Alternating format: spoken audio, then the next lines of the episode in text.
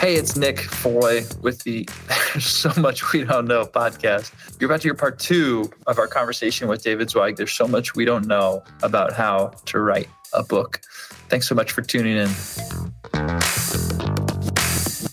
What were editors saying when you would come to them with an idea? Well, I think I just kept going to my guy at Wired because at that point Yeah. I was like, look, no one else is even like touching this. You know, it's so like bizarrely third rail or something like people, no one's even going near this. So had I seen other articles, you know, kind of maybe not specifically what I was writing, but even in that direction, then maybe I would have felt, you know, more confidence to like go back to some people at the Times or wherever else. But no, it's still when the Wired piece came out, it was great. Like it got a huge amount of attention, which was awesome. But it was still just one tiny, tiny little voice, you know, in this hard thing. Yeah. And the attention was like, what I like to say is, I mean, this is my, you know, my perception of it when I was seeing on Twitter and stuff. It was like 80% of the people were just kind of, you know, right wing Republican. You know, I think like, I don't know, Ann Coulter was tweeting it and Brit Hume and other people, um, and uh, Rand Paul, I think maybe. I, I may be mixing up, but in my early articles and first, it was all, it was them. And then the other 20% were academics. Just funny. So you had Mm. like, who, you know, at least superficially probably were, quote, you know, liberal. So it was like, 80% of the people were just like, you know, Fox, right wing sort of people like, yeah, fuck you, Fauci. Take, take a look at this article. Um, Check out what David wrote in Wired. right. And the other 20% were like some epidemiologists or could have been economists, other people who had advanced degrees who work in the academy. And they're like, huh, you should look at this. You know, they were retweeting it. And then I started hearing from those people. So it was interesting to see this dynamic. But the this sort of mainstream professional class liberal were completely absent. You know, just like someone who might be my neighbor or something like that. They were just totally uninterested. And then, yes, Meghan, you asked. I mean, of course, then I was, you know, called every name in the book and a murderer. Yeah, you get and personal the thing is, pushback, is like yeah. I, I went back and read them again. I mean, I know I read all of them at the time, you know, but like Mhm. the first one I read, like the case for reopening schools, and nothing in there was political. Like nothing. I mean, it was like, here's data and facts. These schools are opening, you know, nothing was political. But if you talked about opening schools, you had an article on um, like not offering a remote option. Why are we vaccinating teachers and still keeping schools closed? You know, masks, like all of this stuff. And if you even saw that headline, you were a right wing, crazy, selfish. I would actually dis- disagree with you, Meghan. That Wired article, the very top, there's a picture of Governor Cuomo, and it's not a very uh, appealing picture of him. Oh. So it was. There was some, which I'm sure No. you didn't ask to have inserted into. no, Andy Cuomo's head at the top of Yeah. there. Yeah, You- You're not Yeah. supposed to ever disagree with me. yeah, that's great. no, but okay, the picture, I'll give you that. But I'm saying if you really read the substance of the article, it's not the whole thing became so political, obviously. I mean, I was called things in my life that I was never called, you know, um, just because I was like, we need to do something. I'm not good at any data, anything like that. I mean, I'm pulling files, I'm making graphs of this is the age groups that are affected. This is not, I mean, as a mom who is desperate because you're seeing your kids at home and you know that this isn't working and you're trying to do the best you can. And then these people are calling you selfish and you're raising kids that don't care because you don't want to have them go to school masked and all of this stuff. So like i said and i just want to reiterate again someone like you like for me as a mom i was just like thank you. Because i mean i was sending these to everybody because i'm like and i like i like to write. I'm obviously not a writer but you know i like to write and i but so i feel like i would try to get my point across good and people were like you write this really well but you know i have no background in anything. So i would send your things like look this this is this is public you know because you're so desperate at the time. And i just wanted so uh, i was like am i going to get emotional when i see him on here because i'm like thank you because ladies are always misty eyed when they first uh, see me on the Zoom. but honestly, because it was a really dark time, it was a really you're trying to do the best for your kids, and you're seeing all of the craziness in the world and it's hard enough being a parent and then you have all of this thrown at you mm-hmm. and so it was just when all of this started coming out i was just, it was like this sense of relief like somebody's validating what i'm feeling. Yeah. So, i guess the weird the, the trajectory it's like right it started with like wait a minute why are kids in europe in school and we're not here? Like what's going on with that? And then from there, right, then I think the next thing I wrote was like, okay, well, when they do open schools, supposedly in the fall, they want to do what? Wait a minute, what? They want like my kid to sit inside of like a barrier? What is all this shit? Like, what's going on? Again, okay, let me look. What evidence do we have that this is going to be beneficial? You know, um, I just started looking at this stuff. So I kept everything connected in my mind to like what was happening. In the fall, I wrote a piece for New York Magazine about there were schools like in my county that were open full time. And I'm like, well, why are they open full? It's not because you'll hear a long list of arguments about why we can't be compared to Europe. You know, oh, that's in a, it's Denmark. That's different. So you hear all these things. I get into that, in the, but well, this was in our county, and they were the same kind of socioeconomic kind of demographics of these other towns where their schools are open full time. And I'm like, I need to write about that. Like, like what possible justification could there be for like, I get it, it was incorrect, but I could at least superficially understand when someone mm-hmm. said, Oh, well, that's in Europe, that's too different for X, Y, or Z reason. But when you have a kid like down the street in school every day and your kid is not, that really made me think like what the hell's going on? So I, I had an editor there who fortunately was like, yeah, this is a great topic. Let's write write about like, because I wanted to show readers and people this can work, this can happen. What are they doing differently? You know, is this stuff even necessary? But regardless, like, how is this possible? We've come to, like, I don't think people have reckoned with how crazy it is that you had kids in school in one place and then like down the block my kids were that. That was my kids right. when I put them into the Catholic school. Right. Yeah. Whether it's private schools or even yeah. I would say even worse, like other public schools. Other public, like, right. You know, like there was so I'm trying to kind of show people like what is happening. And then that same trajectory goes through with the various, you know, mitigations. Like in the the thing that you were talking about, Meghan, with the early articles was like when I wrote the piece on masks for New York, magazine, that was when a lot of people contacted me. Like, Thank you. They're like, you know, I didn't know all the data. I didn't, but like you put together this comprehensive thing. And I think that was generally considered the first or one of them, whatever. Not that it matters, but like something in a major sort of respected publication where it was just like a full throated argument for saying what the fuck is going on here with this stuff? Right. and it was just like i try to think of myself sometimes as a lawyer just like i'm making a case. How do i make the case for what i'm arguing? It's not i don't know the term but that's like my i think it's my area of expertise or certainly what i enjoy doing. I think i'm good at it which is like it's i'm not just like a beat reporter who's writing about thing i generally have a viewpoint but it's an argued viewpoint with research and data. It's an argued essay where I'm trying to mm-hmm. explain something about that's going on. And so with that, anyway, I just in my mind, I view all this stuff as of a piece. Like it all makes sense together. It's yeah. like one thing is happening. It seems like it doesn't make sense.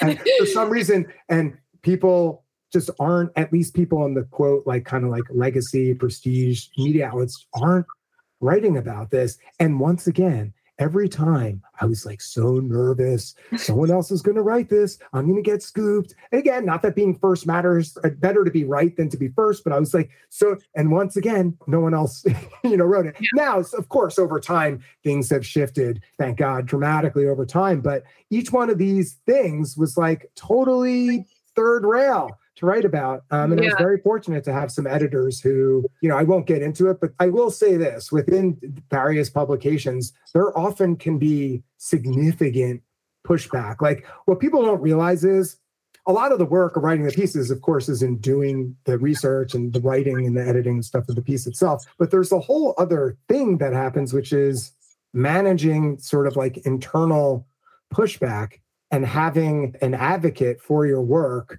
you know, within an organization who has enough juice within the place to push back against colleagues who are very, very mm-hmm. emotional and very much against what you're doing. So that's like a whole other thing that happens yeah. in many of these articles that of course the average person doesn't need to know about it's not that the thing just comes out but there's not always but there oftentimes is a thing that's occurring um, so I consider myself fortunate. I think I've shown, I mean, none of my articles have ever been retracted. I've never had some sort of major correction or anything. Yeah. I think I've shown, I make mistakes. Everyone makes mistakes. So I'm sure right. someone's going to find errors in, you know, my pieces. I'm sure there will be errors in my book because that's just what happens. But with that said, I just try to be incredibly meticulous. And, you know, so I think I've shown to these people that they have confidence in me when this guy is, when Dave is doing it, like we know he's not full of shit. You know, like there's right. something here. Even if other people may disagree with him, at least it's a legitimate uh, viewpoint to put. I assume that um, this whole process for you has um, caused people to. It's created perceptions for people about your political viewpoints. I would imagine. I uh, have, yes, have, I mean, have, I people sort of like yeah. started, yeah, putting you in the MAGA camp and that sort of thing.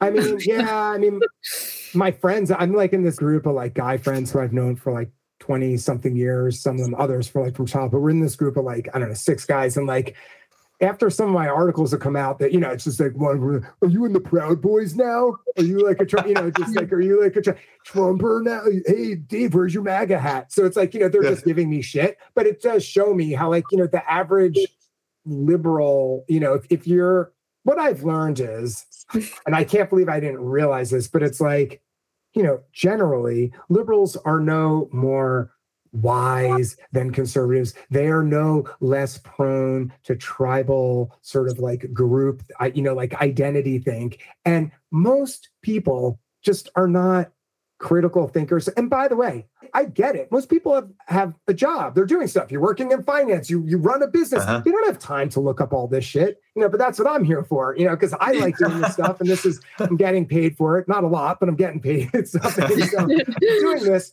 So I have like a strong amount of understanding and sympathy for why a regular person would not be informed. Um, what I don't have sympathy for is media other journalists who didn't make any effort and still don't and you know to to actually look like at examine an issue. Yeah. Yeah let's look at it because so frustrating is yes like people of course are are you know think i'm a trump supporter or something you know, whatever, just because, but that's obviously idiot because that's someone who's not thinking. They're just like, you're on the wrong side of this issue. But I'm like, did you read what I wrote? Did you read? And are you actually looking at this study? Are you actually, yeah. and it's the Could same. you be more specific about like what's wrong with the, this? Oh, you're saying that's what I should say to them. Right. Yeah, yeah, yeah. can't be specific because the average person yeah.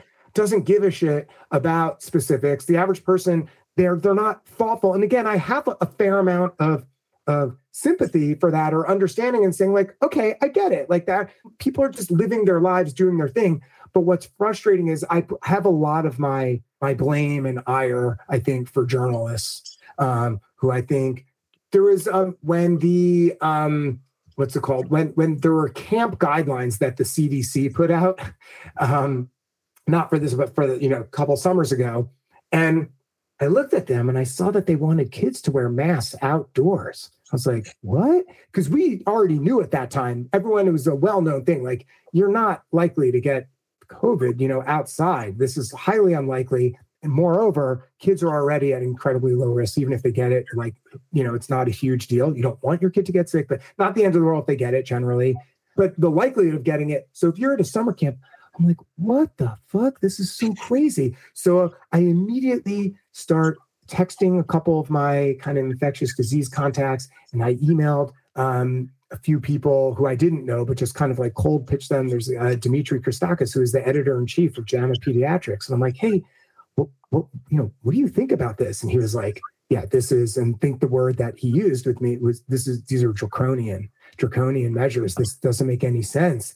And so the interesting thing is, once again, by the way, same story. I'm like, oh my God, I'm going to get scooped. Everyone's going to be writing how crazy these guidelines are. Like, I'm not even going to be able to write the article. My editor's going to kill the piece because there's going to be five other articles saying how stupid. And of course, each day ticks by, no one's writing it. And instead, there was a huge piece in the Times, amongst many other places, I'm sure, but I distinctly remember there was a piece in the Times where it was something where it was like, the CDC guidelines for campground. We talked to three experts to tell you how to keep your kids safe. And it was like just all of a sudden they're like, okay, your kid needs to, you know, whatever, take a Purell Yeah. bath and to, you know, wear their mask. And so what's remarkable to me is it's like, what is the role of journalism? And is the role to act as a megaphone or an amplifier for institutions, whether it's a government or corporations or whatever else?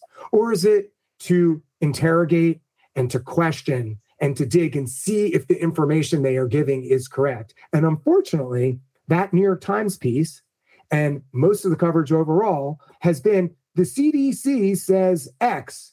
And that's literally the article. The CDC, Yeah. or worse, it's like uh, a study came out and it says blah, you know, and now we're going to write. But that's totally different. When I see the CDC says X, but I saw what X was. X was kids need to wear. I'm like, you're you mean to tell me a kid's to wear a mask when they're playing tennis and the other kids across the 95 fucking heat? court? Yeah, Yeah. and now the kid's like 40 feet away. Like, Yeah. what the fuck are you talking about? This makes no sense. And thank God there were at least a handful of people who were highly credentialed. Not that you needed someone like that, because a regular person could have told you this, but in order to write an article and make it persuasive, you get the big guns, like the editor in chief of JAMA Pediatrics. I had a pediatric immunologist at Columbia University Hospital, like very highly credible people who all said, This is fucking nuts. And within something like 24 hours or so, it was amazing. Walensky, Fauci was being grilled about it on TV, and they were pulling quotes from the article saying That's right. these draconian measures. And I think the guy may even have brought up the tennis example or something. And she sort of stammered with an answer. You know, he's like, why would a kid need to wear a mask when they're playing tennis? She's like, well, um, you know, we'll have to like look at that again. And then a short while later, they changed the, the changed. guidelines. so the moral of the story is, is like, once again, I thought everyone else was going to write this piece. And instead, it was the opposite. No one did. And I was like, how is it possible? All and I'm just some independent journalist, you know, guy. I'm not Free- so, I'm not freelance like- guy up in Yeah, New York. Yeah. I'm just, you know, I am not, I, am not a staff writer. When you're a staff writer at one of these places, you have all sorts of different resources behind you. And I'm like, particularly at a, at a very, you know, one of the bigger successful institutions, you know, these places Uh-huh. that have a zillion dollars. And I'm like, how is it possible? None of them, did any of them read the guidelines? And Yeah. if they did read it, they, how is it possible? No one thought this was nuts. How is it that it's just me? I'm just some fucking schmuck that I saw this and I'm like, this doesn't make sense. I need to write about this immediately because this Yeah. is wrong. That's the one time I think where I can point to, like, where it's direct, direct effect, where I was like, I need to bring this to light. And then the policy changed. It was fucking awesome. That's like that's the one Yeah. time where I know like there was a definitive cause. and Direct, yeah. And it's not Yeah. because I'm special or magical. I just like Sure. looked it up and then I contacted the right people who have the, you know, correct credentials to make it believable to the public. You just have to interrogate stuff. You can't just report things just because the CDC says it. That's But David, they just wanted to keep kids safe. And who are you? And the, and the person in the New York Times or whatever other place, well, that's they're just trying to keep kids safe, and maybe they erred a little bit in overstepping, and uh, perhaps, but that was the ultimate goal was to keep kids safe. yeah. I can't believe you're against that. I, I I also Yes. can't Who would be believe against that they sure. pushed against your stuff, but there was an article and I was just looking up the how right wing extremists weaponize the idea of motherhood. I made a Oh, I remember that joke- one. I made a joke about this because it's um I apparently am just sitting around with my red MAGA hat on day after day. Yeah. For for listeners, she is wearing a MAGA hat right now. Yes, she is. It looks new, and there are others hanging on the wall behind. Right, her. yes. The whole family word. Making dinner and sewing KKK hoods. Right. Yes. Yeah. That was literally the article. And I'm like, this can be published? Like, Yeah. this is insane. I can't. Who thinks I can sew? Yeah. like, I mean, and so that, you know, they made everything political and they weaponized moms. I could go on with I mean, this could be like a clearly like a 10 part Yeah. on COVID and kids, but We- that's what that's what my thing is. So, David, we've taken too much of your time. I have one final question. Yeah, oh yeah, we well, never even talked about how we didn't do the topic of the talk, which was well, that was like, what it was going to be. Was yeah, you did you. So here, here's what I hear so far. You have to be curious. You have to have a writing skill, I guess. You have to like learn how to write first. I'm assuming did you have a formal, educa- formal education? to know how to spell. yeah, to know how to spell yeah. and be per- uh, make a persuasive argument. Um, you have to have something interesting to write about. You have to have a topic. Compile. You've compiled enough on this specific topic that it caused you to say, "I should write a book about this whole thing." Where is that process? What can we expect? Um, I'm very slow. Um, I because Method- you know methodical. The bless, yeah, the blessing and the curse of like I just I'm like a research maniac, so I'm just always. It's almost like a I don't know if it's like an OCD thing or something. Like I'm yeah. always like just digging deeper and deeper and I should just be writing now. So I'm still much to my editor's chagrin. I've blown past a few deadlines. So I'm still working on the manuscript, um, which pains me. And because the publisher is MIT Press, um, they have what, what's called so there's a small number of academic presses that have what's called a trade division trade are like books for regular people they call those trade books um, so mit has a trade division um, so you know it's for a popular audience um, but um, but it's with them. But but that also is going to make it a longer process because they have like a peer review element that a regular publisher wouldn't have. So it's going to be a while till it comes out, which you know makes me like it just I, every day I have like a knot in my stomach thinking about how long it's going to be until it comes out. The one upside, and maybe I'm just you know trying to rationalize this to make myself feel better, but I think there's some truth behind this I think there will be value in having the book come out in whatever year or two years from now, when the more distance, because I want this to be a historical record right. and a large argument. And I think when we're removed a little bit from the heat of the whole thing, when people are still arguing about all this stuff every day with vaccines and everything, yes, I think it would be amazing if the book came out next week. But I think there is value in when, hopefully, we will be further removed from the, imagine like two years from now we're like remember when he thought we would be done but yeah hopefully we'll be further there, there are plenty of people on Twitter who will not be done with yeah. it. No, never, never. but so, so, it's so it's going to be a while until it comes out, just because I'm still working on it, and then even once I turn it in, then there's a whole long process um, with them. But I think that might enable some people maybe who wouldn't be receptive to it now to be more you know once people you know it's the you know when you have the, the distance of, of time because i want i'm approaching it you know from i hope people can approach it just non emotionally you know dispassionately. What is the case this guy is making here? Um, yeah. and the book basically is an anatomy of decision making so hopefully there's about american schools but hopefully what you learn from reading it. And I don't hammer this away like explicitly. It's not like a self-help book or anything, but hopefully what you will pull from it is it has a larger kind of lessons about how society functions, how people think, tribalism and stuff of that nature that although it's about American schools, there's something much larger when you think about decision making. So mm. um, I have very, very little in the book about like these like vignettes and anecdotes of, of bad things happening to kids. I'm very glad that other journalists like Alec MacGillis with his piece and Anya, um, you know, with her book, like that's important stuff to really um, illustrate the, the experiences on a personal level that kids went through.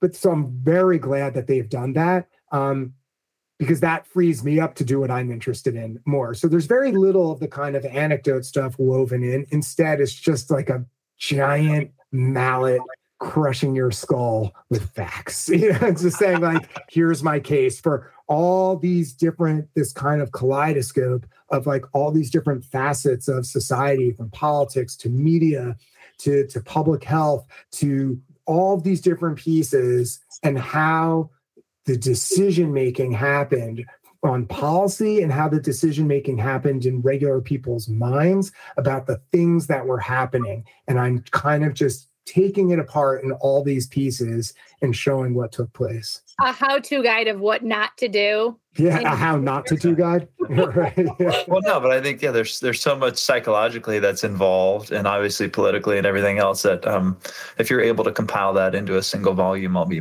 mightily impressed. And I Well, think that's that's probably part why of it's like, and think yeah, things keep changing as you're doing it. You know. yeah. Uh, But I'll tell you, Nick, you know what's funny? Most of the book takes place very early on because I don't want to give too much away, but the um all of the themes that are happening right now in you know October 2022, they were already happening in the spring of 2020. So there are that so while yes, like there's new developments, you know, in the plot, you know, new things are happening, the themes and all the major ideas already happened. Like we're just repeating them now. Yeah. There's nothing Yeah. new that's happening now. So I actually have just like I was going to say a magnifying glass. It's not even. It's like a microscope on a very relatively finite period of time where I'm just because and I intended it to stretch out further and I'll probably do some sort of like um epilogue or something where I talk you know very breezily about you know a, you know 2021 or whatever and moving forward from there but but um I found that I've been unable to kind of like all right now I'm going to blast through um August and then it turns out like you know 80 pages later, I'm still, it's August 3rd. You know, because all these things were happening at once, and they Yeah. all represent what was to come and what's still happening now. It's very fascinating, but it's like, I, I don't know, I'm sure there's some, you know, uh, uh, metaphor for this or something, but like everything that we think is new is not new. Yeah. Um, and it's all there. And it, it, depending how far you push in that microscope, you're going to see all of it right there. yeah. Um, so it's, it's it's in that regard, it's it's very fascinating to me. Uh, Yeah. I'm and hopefully excited. it'll be fun and interesting. Maybe maybe fun's not the right word, but I hope it's going to be interesting. And you know, there's a ton of stuff that I haven't written about that I have in the book too. That hopefully is going to you know blow some minds. awesome. Um, I do want to give a shout out to my anesthesiologist, the people that did my epidurals. yes, When there we go. I- Wonderful. Had my baby. Anesthesiologists everywhere. Yeah. Yeah, Right. because you know what, you totally made me think of that, and Yeah. they Everyone buy real- Invisibles. The book. Yeah, Everyone they buy were the Invisibles so can- I mean, I would literally go get an epidural today if I could. I mean, it was just, it was amazing. So my, good. my our our firstborn, uh, I don't. I think they missed on the epidural. Speaking of this, Oh. was this person was not invisible, and so it was in there, but I don't think it was functioning. And then when my wife had our second, she was like, "That's what it's supposed to feel." like." Oh, okay. Now I get it. Yeah. Right. Yeah, I get it. Well, All right, here, here's my question. It's unrelated. Okay. I think we should start asking this of everybody, Meghan. I'm just going to throw it Is out there there. a And if speed you round at the end or no? That's the speed it. round, it's sort of that. I was thinking Okay. of multiple ones, but I think this is what I'm going to go with. It's one of my favorite questions to ask people. Okay, you're familiar with masterclass? Yeah, these online seminar things where you I learn how to. Yeah. barbecue and you learn how to speed. I don't know. There are lots of things. Okay. If the masterclass company organization came to you Mhm. because they knew you were the best in the world at something, you were the world's foremost expert at Jesus. blah, and they Uh-huh. said, David, we want you to teach a master class in whatever this thing is. What would you do? It doesn't have to be writing. I mean, I know that that is your specific. In fact, I'd probably prefer it not be writing because it's kind of. I mean, I already expect that. But if you want to say writing, you can. Um, you know, like Yeah. uh, iron on on on anything. um, If you were the best in the world at anything, what what thing would it be? Meghan's would be smoking meats. I know that for really? sure. Is that what you wish? right? I have no idea where that came from, and I also Figure skating. I, I'm going to give you like a super lame answer. I feel like No, I go. mean, there's a, there's a whole bunch of things that I love that I wish I was better at. okay. That's not a good answer for you though. This So would you, you just should like- actually on one of them.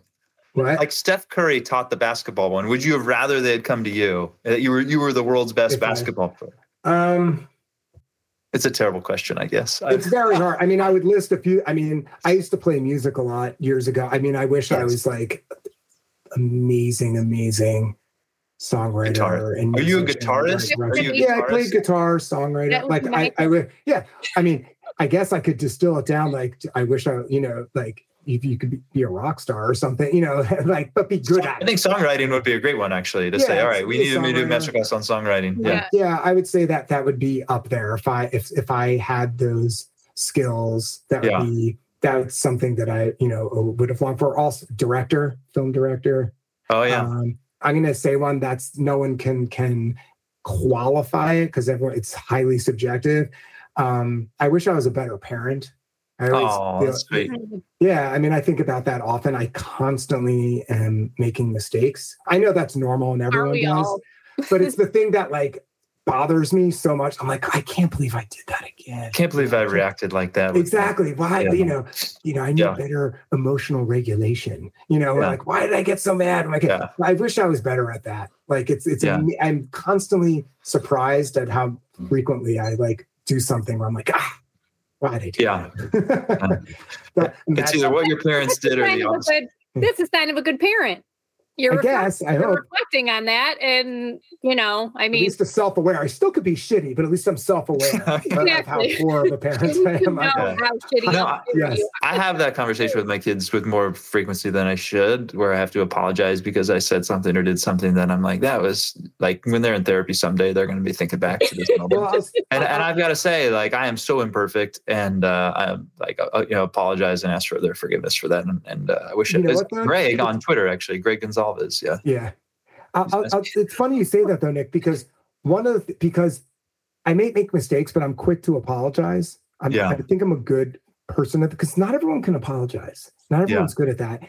And I've seen in my kids, they also are good at that. So that's one thing that I'm glad that now, obviously, ideally, it's better if you don't screw up to begin with, then you don't have to apologize. Right. but it's hard. I'm sure you both know plenty of adults who like they don't apologize. It's really fucking and even in personal life or professional life, there's just so many people. It's like just fucking apologize. You made Yeah. a mistake. It's totally fine. You made a mistake, but people can't just admit it. They can't admit, Yeah. including even like Fauci or something. You know, with the like, just admit it, man. Just fucking admit it Pride, with certain yeah. things. But you can't. People are too afraid. So, if nothing else, although I continue to screw up repeatedly, at least I am modeling a behavior that I value, which is knowing how to apologize Yeah. um, when when you make a mistake. And my kids do that are, are pretty good with that too. Um, so that, Yeah. that's you know that's one. I'm starting the master class on how to apologize by That's Deacon right. It's going to Yeah. sign up next week. yeah, six sessions. Meghan, do you have a master class that you, if you could teach a master class on anything? They came to you. You're the world's foremost expert at Um, well, I did. I like when- bobsled.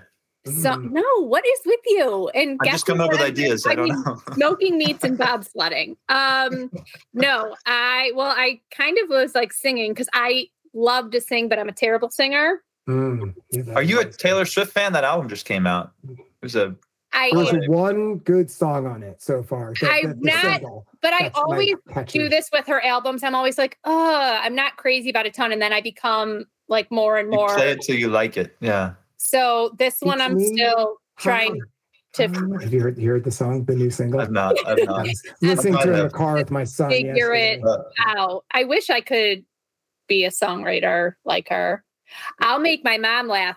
I would teach a master class on patience Oh, that would be amazing. that Because kind of ties into because parenting, I'm not patient at all. And my mom used to tell me when I was a kid, Meghan, you need to pray for patience. Pray for Mm. patience, Meghan. Meghan, you need to pray for patience. So she's getting a good laugh if I said, uh, they came to me to teach a master class on patience. Can I say Yeah. one other? I just thought of one other thing. This is like kind of like a macro response that just occurred to me while Meghan, while you were talking, which is, I think most people, or at least me, it almost doesn't even matter. It just would be great to be great at something. something. Yeah. I just like the note because so few of us are truly exceptional, exceptional at anything in particular. Yeah. So to be the feeling of being amazing at something, it doesn't ma- matter what it is in a way, that's less important than just if you could teach a master class on something, if you were truly qualified, that alone, who cares what it's about? Just imagine the feeling of being the best. Good enough that you're the guy to come to. Yeah. Yeah. Yeah, that would be amazing.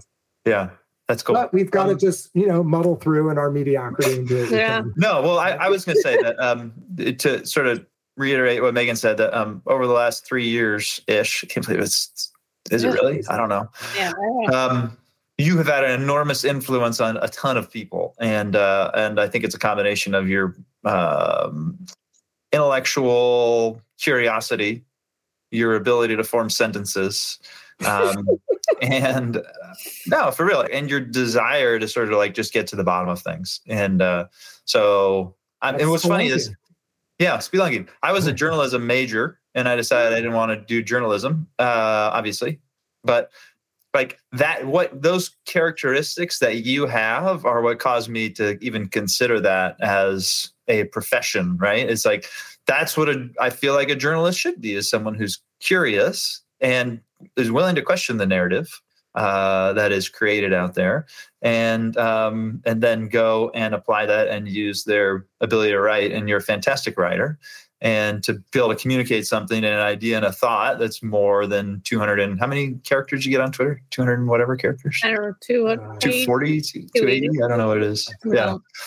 Um, so anyway if that was your goal when you went in journalism you have accomplished that and you continue to and we appreciate it yes well very oh. kind oh. of you guys we're looking forward to your book Thank can you. i get a signed yes. copy Yes. Yeah. Are you going to sign? Are you going to do a book tour at the Barnes and Noble? Do they still have Barnes and Noble? I'm definitely going to do some sort of tour though, if I'm able. You know, if people are interested in having me, hundred yeah. percent. In my mind, all along, I'm like, I'm going to go everywhere and just as long as there's enough people to make the cost, you know, so I'm not losing money, I'll I'll go everywhere. Yeah.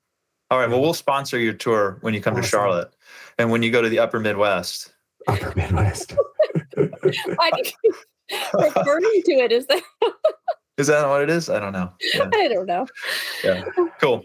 David zweig you're the man. We so appreciate your time that you, you don't so, so much, much of it to us today. I know you're busy and you got better things to do but um, i think you guys really, are awesome. And when you dm'd me we're like do you want to do the podcast? I was like sure. If, if like Nick Foy is asking me to do something done yeah, I wish more. That was, that was my attitude. Seriously, man. Like you ask me, I like, care whether you have one listener. Like, hell no yeah. appreciate it. Good. All right, sir. Thank you so much for being here. Thank you. Thanks for having me.